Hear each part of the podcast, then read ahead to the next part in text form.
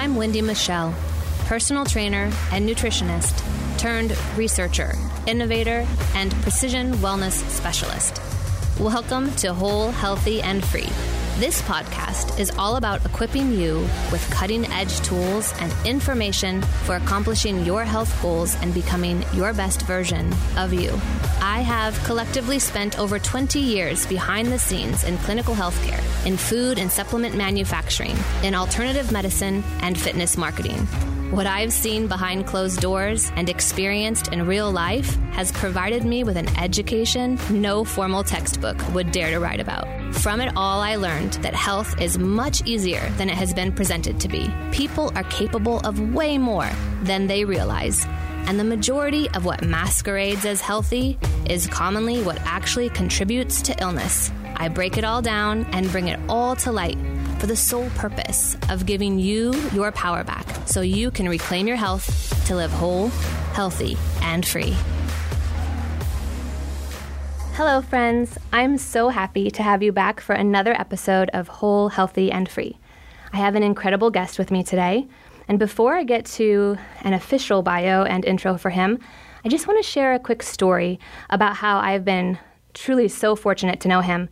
So, some years back, when I was still contemplating Los Angeles, I was checking out different companies in the area to connect with, and I stumbled upon a job post for trainer. I don't recall the exact verbiage, but it prompted me to look into the company further. And as I read about Future Health, which it was called, and the business model, I was like, whoa, these guys get it. Everything was personalized, and y'all know how I feel about the power of creating programs as unique as the individual. So, anyway, they were incorporating like cutting edge resistance training and personalized nutrition, and they were measuring and collecting data that actually matters. Not just simply weighing and measuring people, but they were using 3D body scans and metabolism tests and other similar and advanced you know, tools to, to properly assess and more accurately develop programs. So, needless to say, literally from out of state. I drove to their location in downtown LA and I told the front desk that I was there to meet with Future Health. I actually did not have an appointment, but luckily they let me up and it was everything I thought it would be and more. I got to work with him for a while before my food brands required a little bit more of my attention, and I was so honored because he is brilliant and innovative in this industry that has in my opinion, for the most part, kind of been stuck in the 80s. He was evolving the gym and wellness center model into the future while everyone else was just still like revolving it and recycling, recycling it. So, with that said, let me more officially introduce him. Thurston has been in the health and fitness industry for almost 30 years. His wide breadth of experience and knowledge in the field include dietetics, sports psychology, exercise, functional medicine, and behavior change. He co founded and ran a European fitness studio franchise with over 30 locations worldwide. He moved to Los Angeles just over 10 years ago, where he set up a wellness center in downtown LA, which is where I met him. When he realized that no corporate wellness programs were successful in achieving truly effective outcomes, his focus turned to that area and he was obsessed with getting the majority of the workforce meaningful results. He founded and runs Future Health Institute, and has achieved incredible results, actually 50 times higher than most corporate wellness programs. And he's worked with many companies, including Analytic Investors, Daiquiri, Puffco, and The Gas Company. He's now located in Los Angeles Center Studios, working with producers, directors, and actors from major shows that are shot there. He also has a new innovative personalized online training program, Future Wellness. So clearly, we have an expert in the house, and Thurston is with me today I couldn't be more excited for him to share his vision and expertise with you. He has so much knowledge. I highly recommend that you buckle up for this one. he has inspired me and taught me a lot. It is my honor to introduce y'all to Thurston. Hello, Thurston. Thank you so much for joining me today. How are you? I'm great, Wendy. Thanks very much. How are you? I'm doing well, thanks. I'm really excited about chatting with you, and I'd love, if you don't mind, if you could just start by telling us a little bit about how your life has evolved. Like, how did you land in what you're doing? You know, maybe start with the beginning. You know, where where where did it start? Um, I guess I got it. I mean, just when I left school, uh, I was actually working in a bar at the time and not leading a very healthy life. Um, in case anyone doesn't know from my accent, I'm from Ireland, so um, we're we're known for a, a, drinking culture, and when you're a barman at that point, you're drinking quite a lot. Uh, so it wasn't very healthy, but I, I decided to join a gym at the time, and it was a real transformational experience for me. Uh, literally went from you know a diet of Guinness and not good food to uh, very healthy food and working out. And even after about six weeks, I saw an amazing transformation, not just in my shape and strength, which, you know, was a, a young guy. I was, that's what was my main goal at the time, but just in every part of my life, my energy, my mental outlook, um, all that, everything changed. And I was just fascinated with the, that you could just change what you put in your mouth, your exercise, a few lifestyle things, and see such a dramatic change in yourself as a person. Yeah. So that's really what led me down the path in the in the beginning. Amazing. And so, other than that personal experience, which is, I think, profound, and I think will speak to so many people because uh, it is an underlying understanding that it's just going to take you have to change everything. You have to give up all the things. You can't have fun anymore. You can't be who you are. And that's just not true. There's actually just a few simple things that we can do. And we'll get into that later. But other than this like personal experience that you had, what else did you observe in like the fitness and strength training space that kind of prompted you or inspired you to enter into the industry as a gym or as a wellness center owner? Well, I was always fascinated with, you know, what level of results you could get for a person. And there's quite a number of factors that you need. And um, from listening to your podcast, which are awesome, by the way. Thank you. Um, um, you obviously cover such a wide breadth of, of what it takes. So it's it's the psychology, it's the nutrition, it's other lifestyle factors along with the exercise. So when I looked around and I looked at most gyms, and especially the big warehouse gyms, which is what most people would be uh, familiar with, I mean, it's almost like if you go to a hospital, there's a bunch of equipment there, but there's no doctors, there's no advice. Mm. I mean, what would you do? I mean, try out a machine, press a button, hope for the best. um, so, so the industry was kind of strange to me in the sense that it didn't have the full package of what you need to get results. Wow. Um, and then with my naivety, of course, I didn't understand the, the business plan behind these things. They call it the 10% rule, where they can sign up thousands of members knowing that only 10% uh, will actually turn up, and that's how they are successful. Mm-hmm. So um, they obviously don't focus on or record what the average person gets in terms of results. Um, so that's what I kind of where I saw. Well, this this doesn't really uh, this doesn't work, um, and it needs a definite change in direction. Wow. Yes, I love that. And I think uh, a lot of people are unaware of that 10% rule. They don't realize that there's it's actually a little bit manipulative from the beginning. You know, from the model standpoint when actually building out a business, it's a little bit more rare than one might think people are starting gyms or starting wellness centers with the idea of actually helping people. It's more or less like, wow, this is like a billion dollar industry. Let's see what we can do there. And um, sounds like easy money. But then there's like a select few that actually are just passionate and really interested in seeing people's lives change, which is what was so inspiring to me about what y'all were doing and also obviously how I feel about it. And just in general, um, I think that the messaging, not only from the you know from the get-go of, of the gym model but just overall the the health and wellness industry there's some like a little bit of passion and then there's like a lot of people interested in making money and so like the, the messaging I think would convey something different. How do you actually feel about the overall messaging of diet and exercise as it's presented to the public?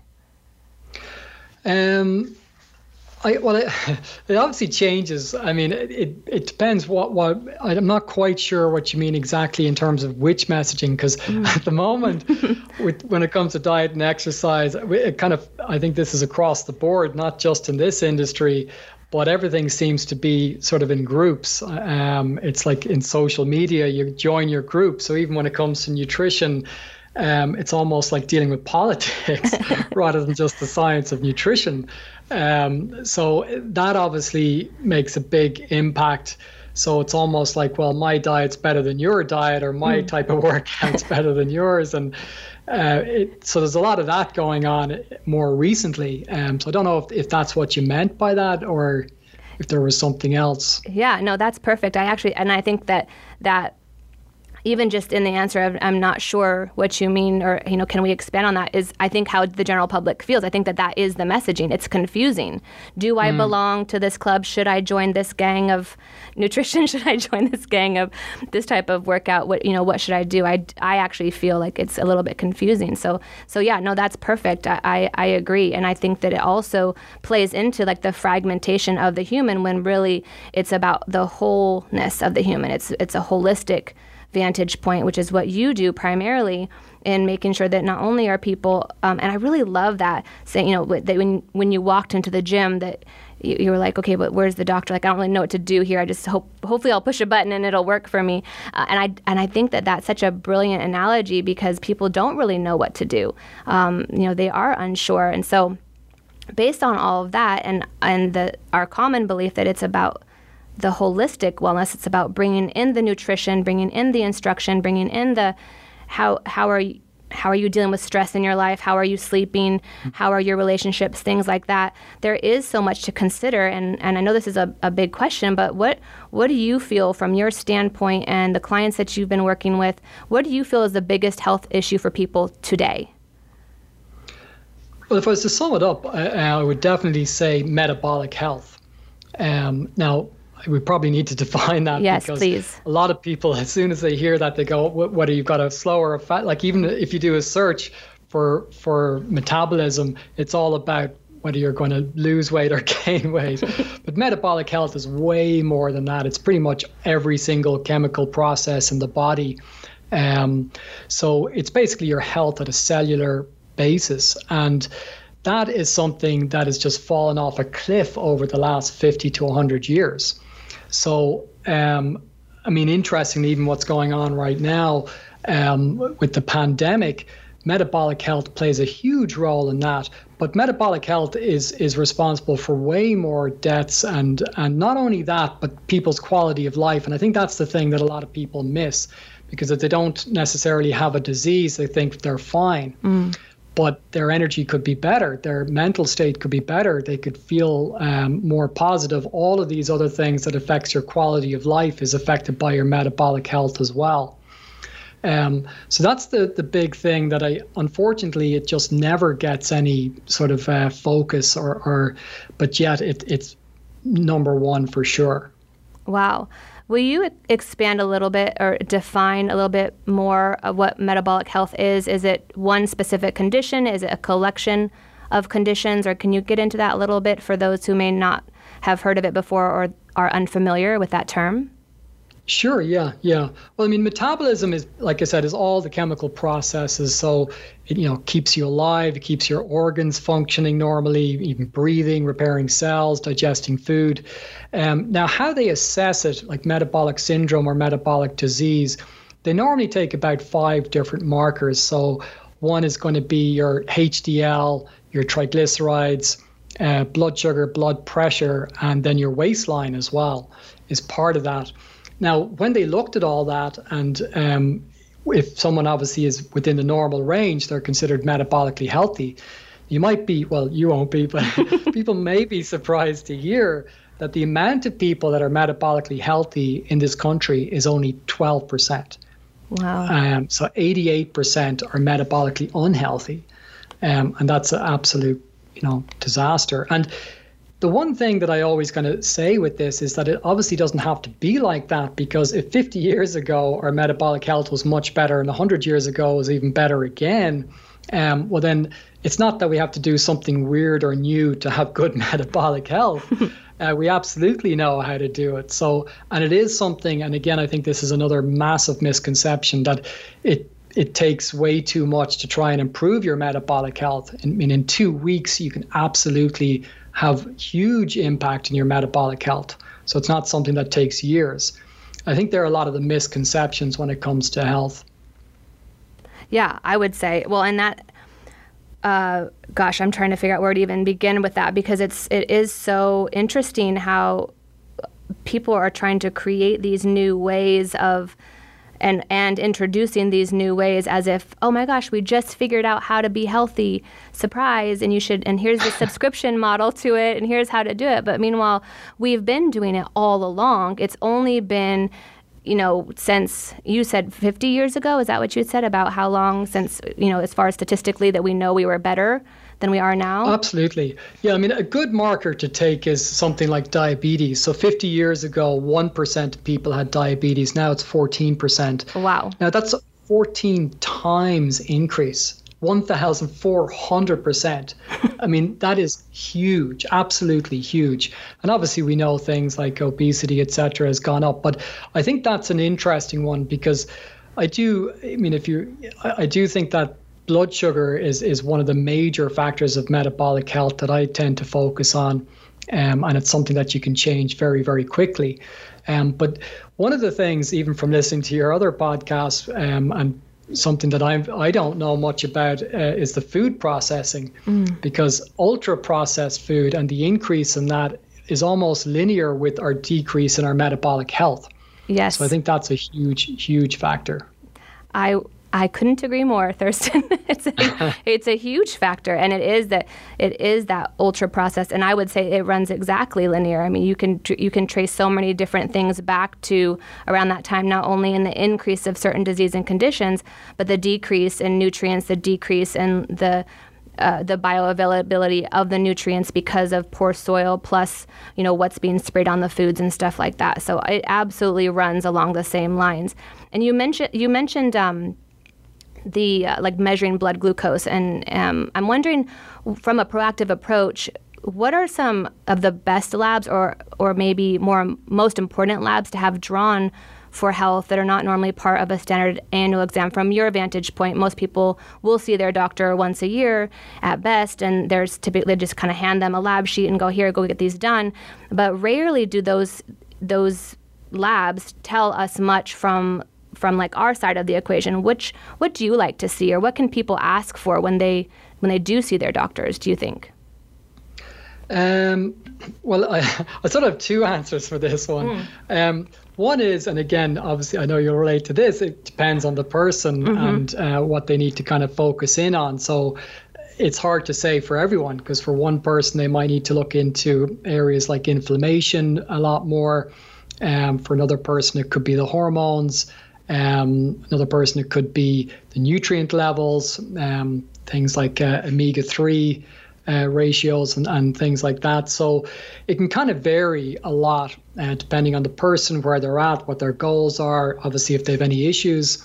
Um, but um, something that I, and obviously I just already sort of touched on this, that I am fascinated with is is the blood glucose. And, and in particular, the continuous blood glucose mm. monitors, which you can get now. And a lot of doctors will prescribe this where you can get a continuous one. So then you know what it is all the time throughout the day. They just put it on your arm. You get an app on your phone. I think it's Bluetooth. And it'll give you sort of a continuous readout for at least two weeks. And that way you know what your blood sugar is, not just your fasting blood glucose in the morning, but every time you eat a meal, you know whether or not that meal is good or bad for you. And this is where the indiv- individualization comes in mm-hmm. because one person can eat a meal and their blood sugar could be great, their energy is great, and they've handled that meal very well. The other person could eat exactly the same food and they could get a blood sugar spike.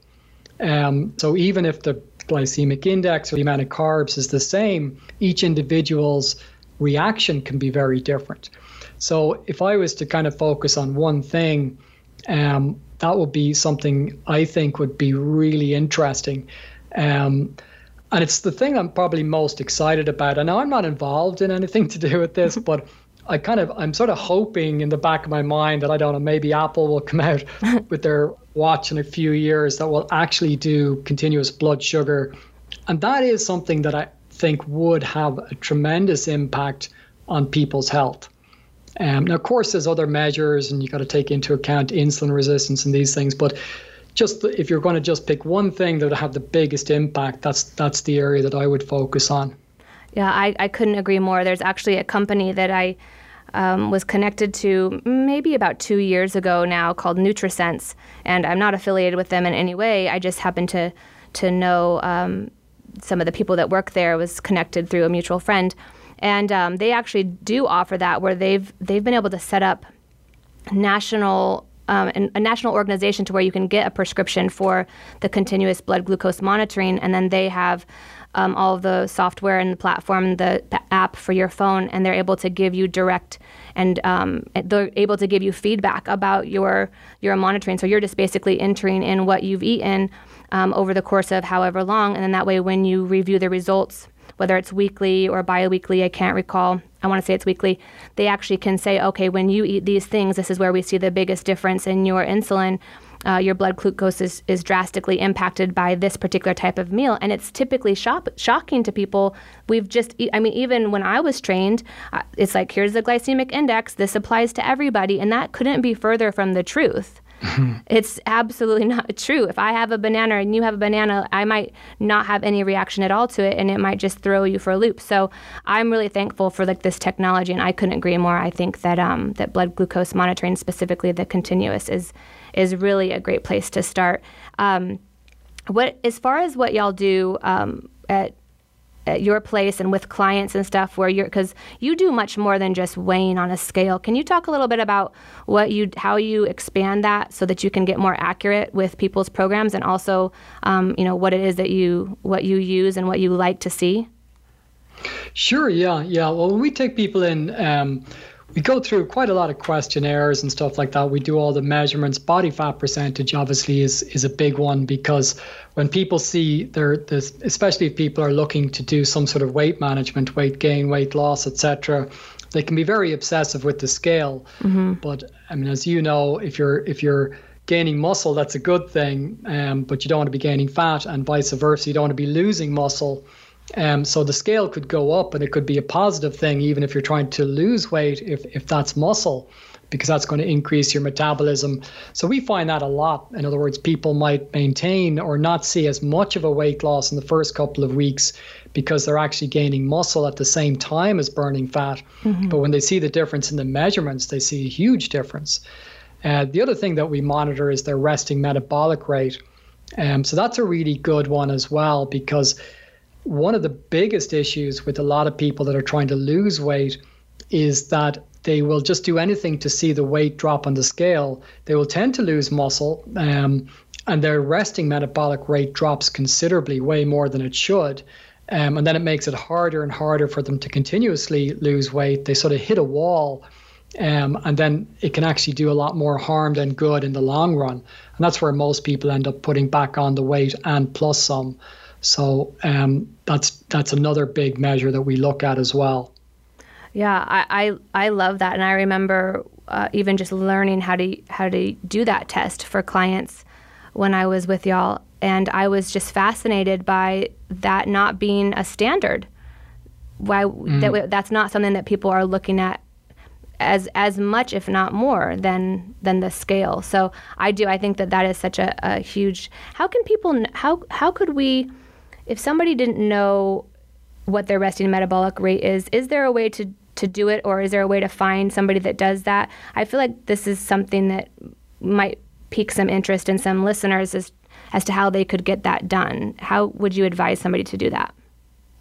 Uh, well, there's a number of places all around the country that will have. Um, uh, you know, a lot of places you just go in. I mean, even things like DEXA scans where you can go in and get those but they'll generally have some sort of metabolism machine as well. Because um, it's hard to estimate it. So, I mean, okay, it's sort of an estimation, but it's a very mm. accurate one when you use the actual machine. Uh, in other words, I, I wouldn't, I would avoid the online calculators because that's not going to be very accurate, and we found that. So definitely getting it properly tested somewhere. But I'm sure if you look it up or do a search, um, you, will find one in your local area uh, where you could get it tested. Amazing. Uh, and you mentioned earlier that the, when you apply a little bit of difference to your nutritional strategy, when you you know make some changes to how you, and how how you move and how often you move, that even really in just a matter of two weeks you can change a lot. So based on that, what are like some good practical steps that people could take away from this conversation that they could easily apply to their life even as as soon as tomorrow absolutely well i mean again, especially when you when you start to check your blood sugar after each meal, literally the last meal you had will make a big difference to what your blood sugar is now. Mm. Um, and that can change literally how you feel in terms of your energy levels and even how you feel in terms of mood levels. So, um, but some simple things, I mean, the obvious one is less sugar and refined carbohydrates, the ultra processed food. Um, that's going to have the biggest impact, no question. Mm-hmm. So once you, you reduce or can remove those or replace them, um, you're going to see the biggest difference. And you will see a difference in 24 hours in your blood sugar. Um, after that, the next big thing that I would focus on, because um, I tend to like to focus on the positive. In, in, other words, rather than what you're taking out, what you're putting in. um, so I always say to focus from a blood sugar perspective. Um, more protein can be very, very uh, effective. So, um, and if you happen to be looking to lose a little bit of weight or or fat, um, increasing your protein intake can be very good for that also because it ma- makes you feel more satiated. So when you eat more protein, um, that will definitely have a positive impact after, on your post post meal uh, blood glucose. Um, the other thing which is fascinating um, is the order of the food that you eat. So they did a really interesting study. I think this was in San Diego where they wanted to see did it make a difference um, if you ate your protein first or, or your vegetables or fiber or your carbohydrates. So, you know, a general meal, you'll have some kind of vegetable, some kind of protein, um, and some kind of carb. It could be potatoes, rice, or whatever. Mm-hmm. And when they tested, if they ate the carbs first, um, it would be 50% less if they ate the protein and, and vegetables or protein and fiber first. And that's even if they ate exactly the same food. Um, wow. the researchers were saying it was interesting because when they ate the protein and vegetables first, they felt fuller quicker. So they didn't even want to finish the carbohydrates, but they had to, as because they were part of the study. Um, so, they, so they, in reality, your blood sugar would probably drop even more. So I always say this to people. I mean, even if you're going for a meal or Thanksgiving, I'd say, well, just focus on on making yourself as full as possible on the protein first then allow yourself to eat whatever a little bit of dessert. Mm-hmm. Um, but overall, your blood sugar will be much, much better. Uh, so that's another big thing. And of course, exercise um, is another thing that, and again, if you had a continuous blood sugar monitor, you'd see this. Because even if you do eat something like rice that's going to cause your blood sugar levels to spike, if you go for, for instance, a 20 minute walk after your meal, um, that will negate the impact of that spike. Again, it'll differ from person to person, of but um, that'll make a big difference.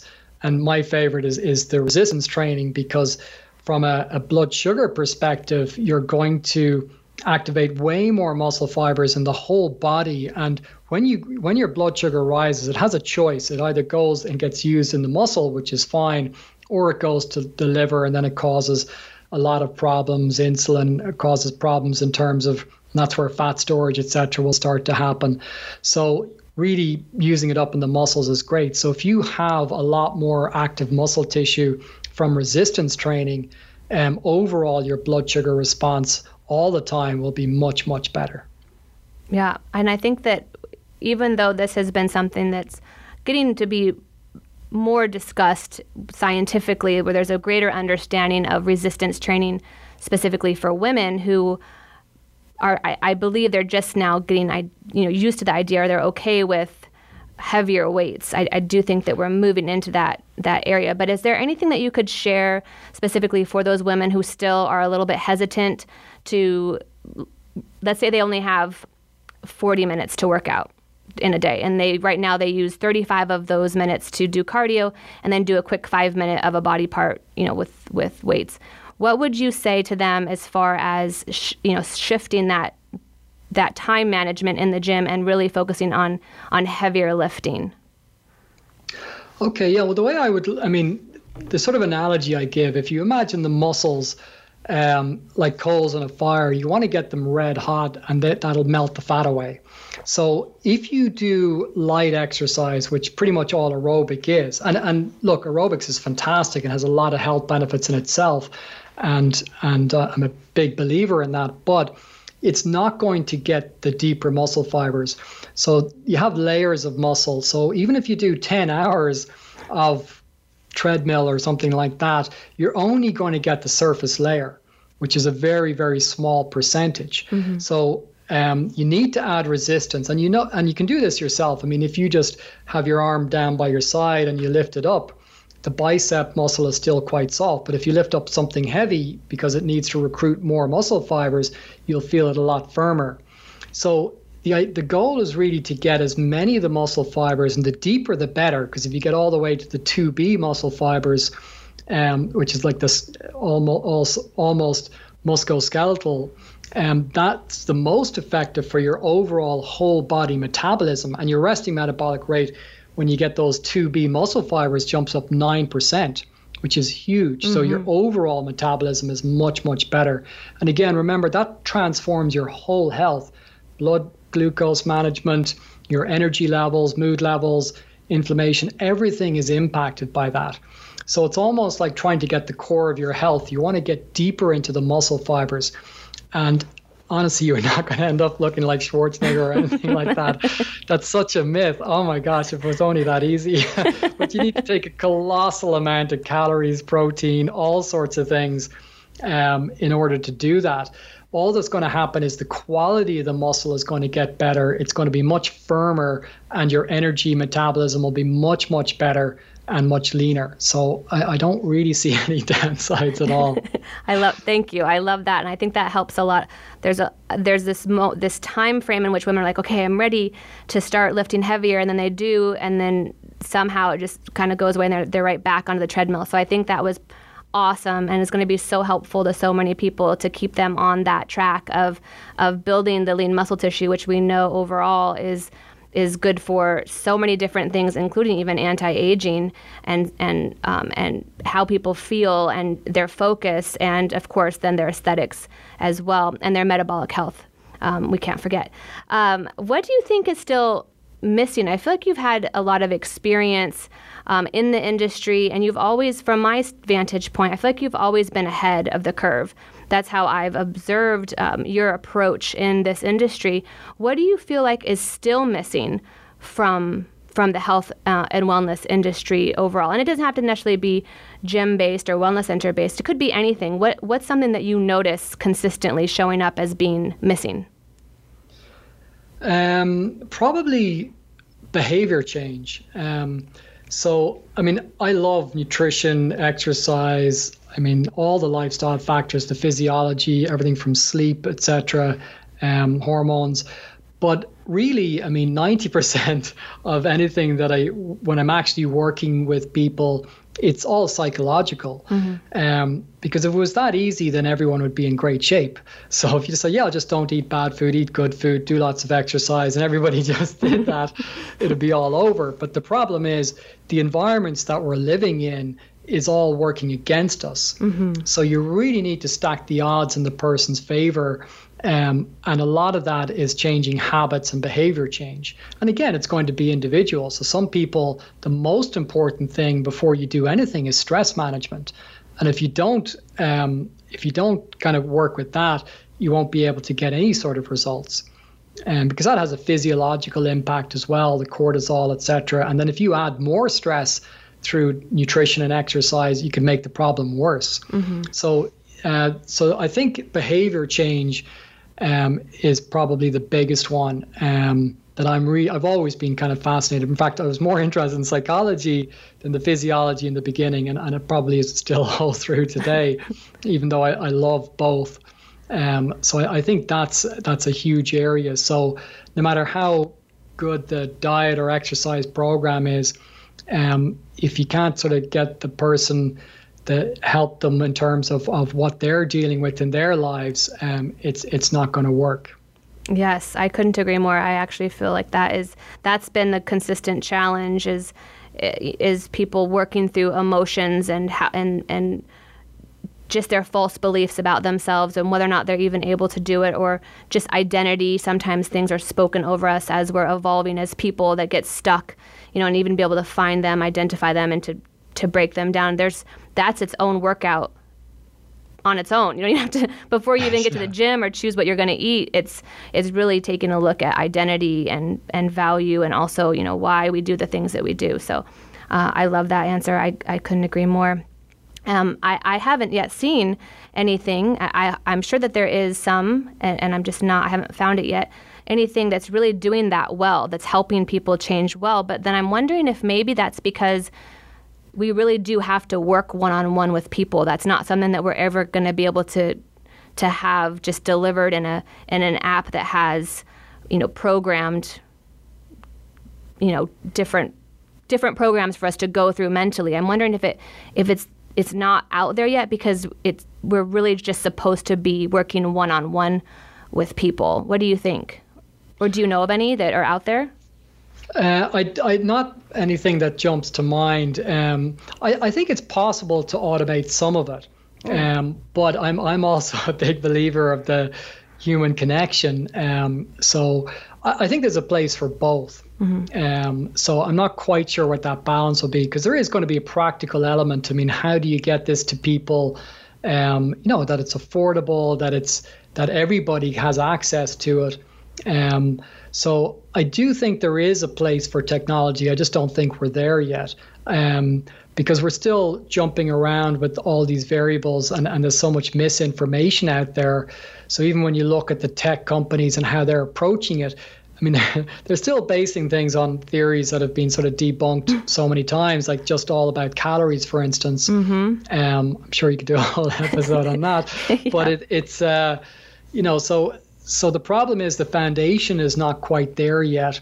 Um, but I do think it's possible to to have things that are sort of automated that'll help people. But I, I just think it's we're we're not quite there yet. Yeah.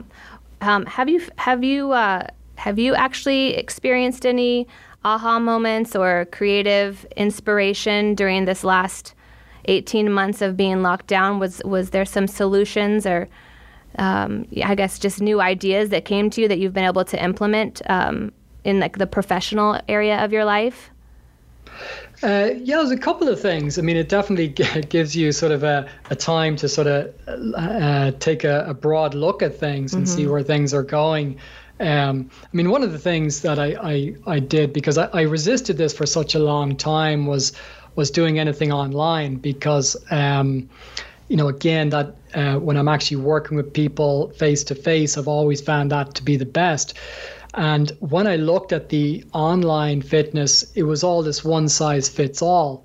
Mm-hmm. And I just didn't want to go down that road because, I mean, as you know, everything that I do, it's all based on the person, where they're at, their goals, their lifestyle, and, and uh, personalizing it. Mm. Um, but then eventually, um, as time went on, I just said there must be some way to do something for people because all my members were reaching out saying, hey, uh, we'd, we'd like some support during the, the pandemic and the lockdowns.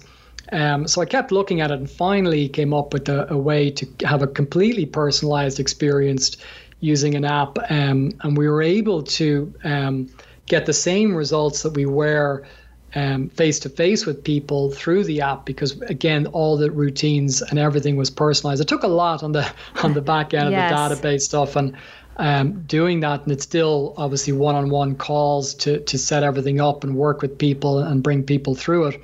But we were able to completely customize the workouts and the experience, which was great. And it and it didn't matter if they were working out from home, whether they had no equipment, lots of equipment.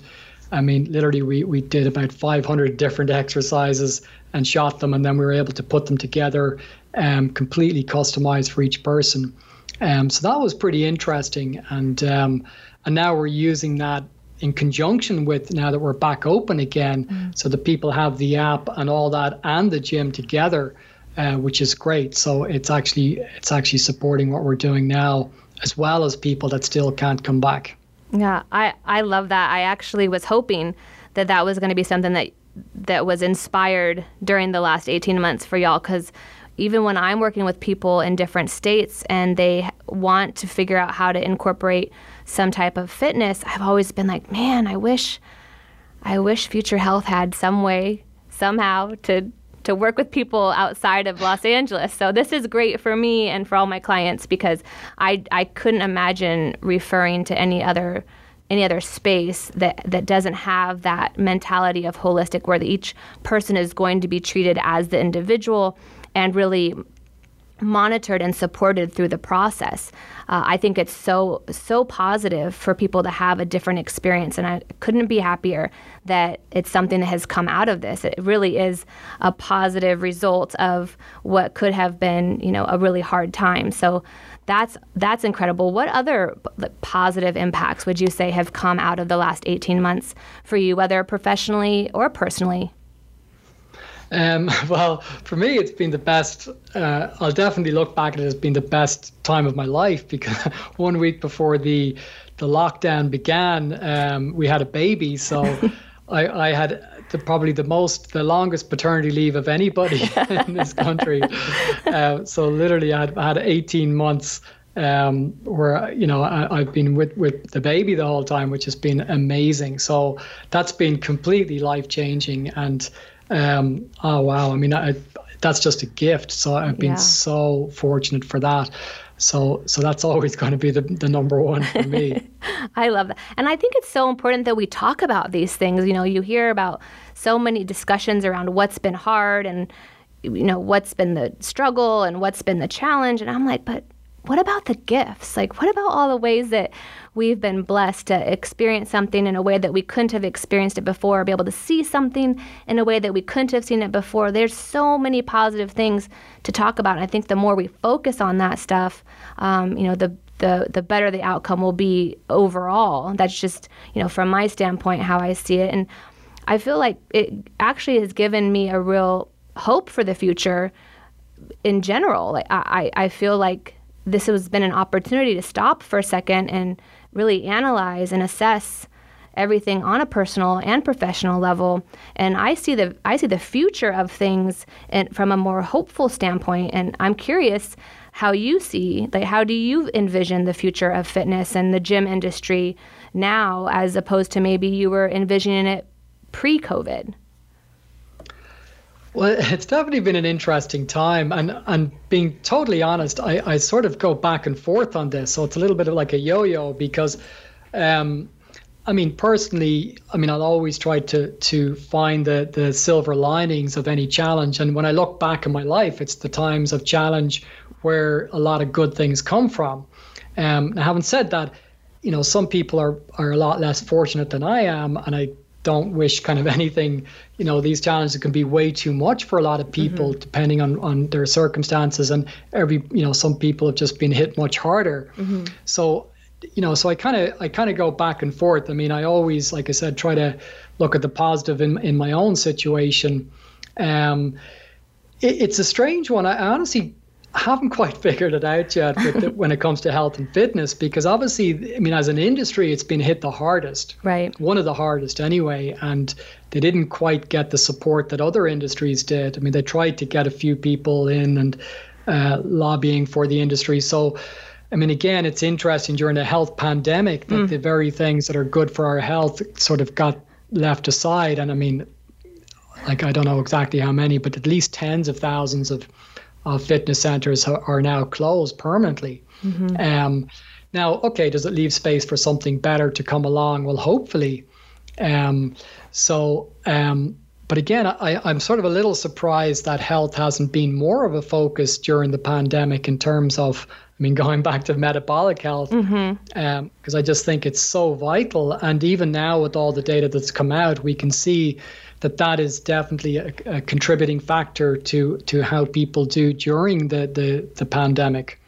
Um, so, yeah, I mean, I'm always optimistic about the future, and I'm excited about things. Um, but I also see I, am a little bit shocked that there's not more of an emphasis on on health during this as well. So, so I, I kind of tend to go back and forth a little bit, being totally honest. Yeah, yeah. Well, I I, I I had the same feelings about it. I'm I'm still surprised that when we're talking about a health issue, that the gyms weren't lifted up in the phase of that, that there wasn't support from those places, along with you know diet and supplementation recommendations. Those were just not really talked about, or at least if they were talked about, they weren't highlighted for people. It still is surprising to me, but I do feel like well, perhaps in light of that, people will start to value their personal health more and will seek to do more of a proactive approach because now, as it's been shown, you just never know what's going to happen.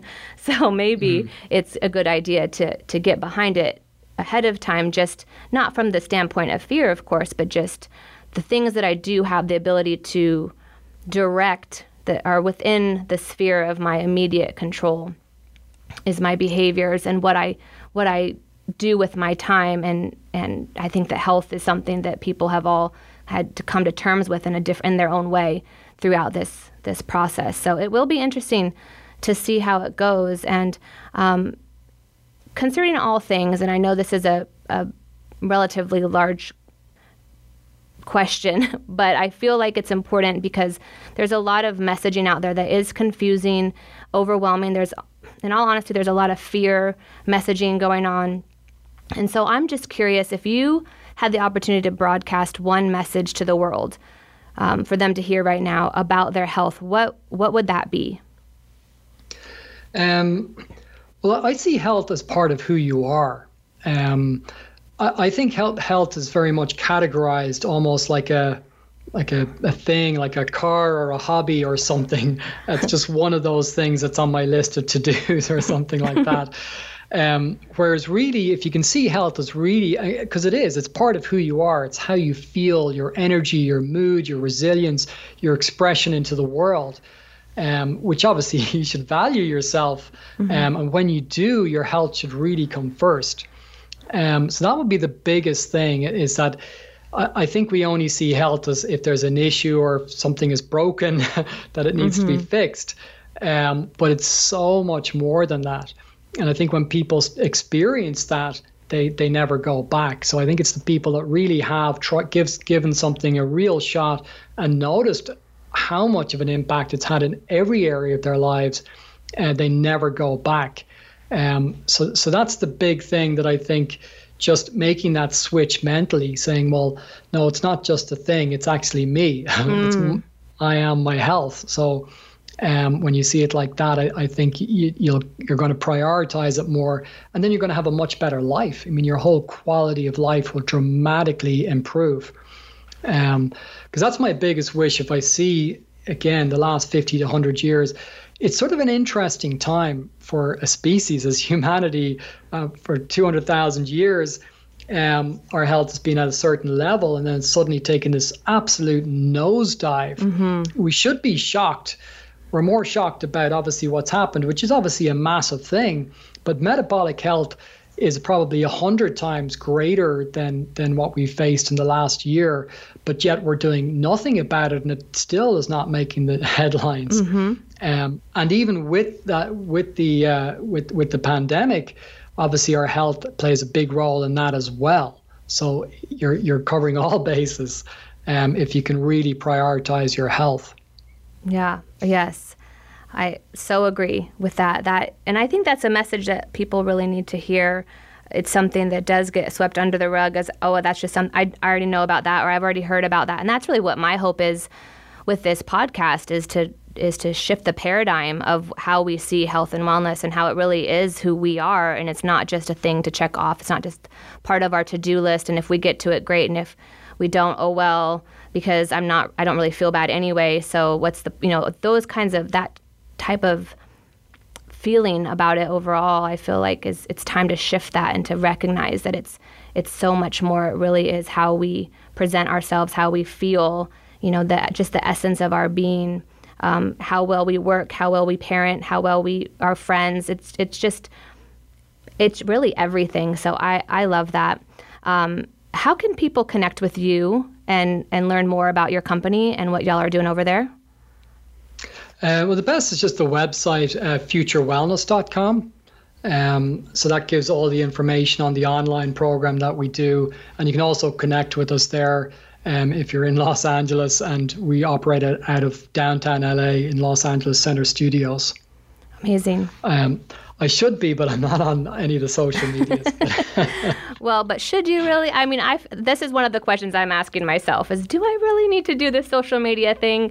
Uh, depends on who I ask, uh, but I'm with you. I kind of am like, let's just. I like to get my hands in the dirt and and just be working on building things and creating things. But um, I guess it's a necessary component. So at least you have a website. I'll make sure to put that in the notes so that people can reach it. And there's also a, a, video that you did that I just loved, and it was specifically about metabolic health and some of the statistics of of metabolic health, which are shocking. And so I'm actually going to share that as well in the show notes. So if you guys want to, um, you know, look at that, um, in addition to learning more about Future Wellness. I will have those in the notes. Um, thank you again so much, Thurston, for your time today. Uh, this is such an important topic, and it's it's been such helpful information, I think, for people. So thank you. You're welcome, and uh, and congratulations on the podcast. i have listened to every episode, and they are fantastic, very educational, and and very entertaining as well. I well, love it.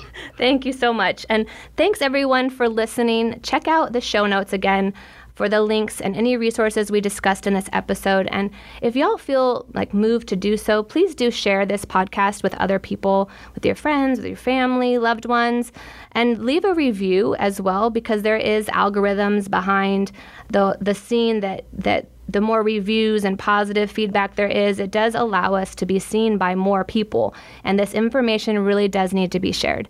Um, I'll be back next week with another episode. And in the meantime, I just want to remind you don't forget that you can do anything. So just be intentional to spot and defy and then dismantle any limitations that are actually nothing but facades. So, whether you built them or someone else tried to project theirs onto you, it's time to bring them down. And I'm cheering you on in the process. Have an incredible week of being incredible.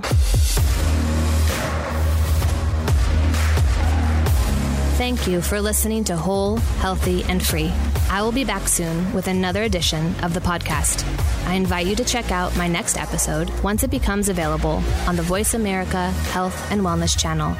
Until then, stay focused, insist on the truth, and do not quit.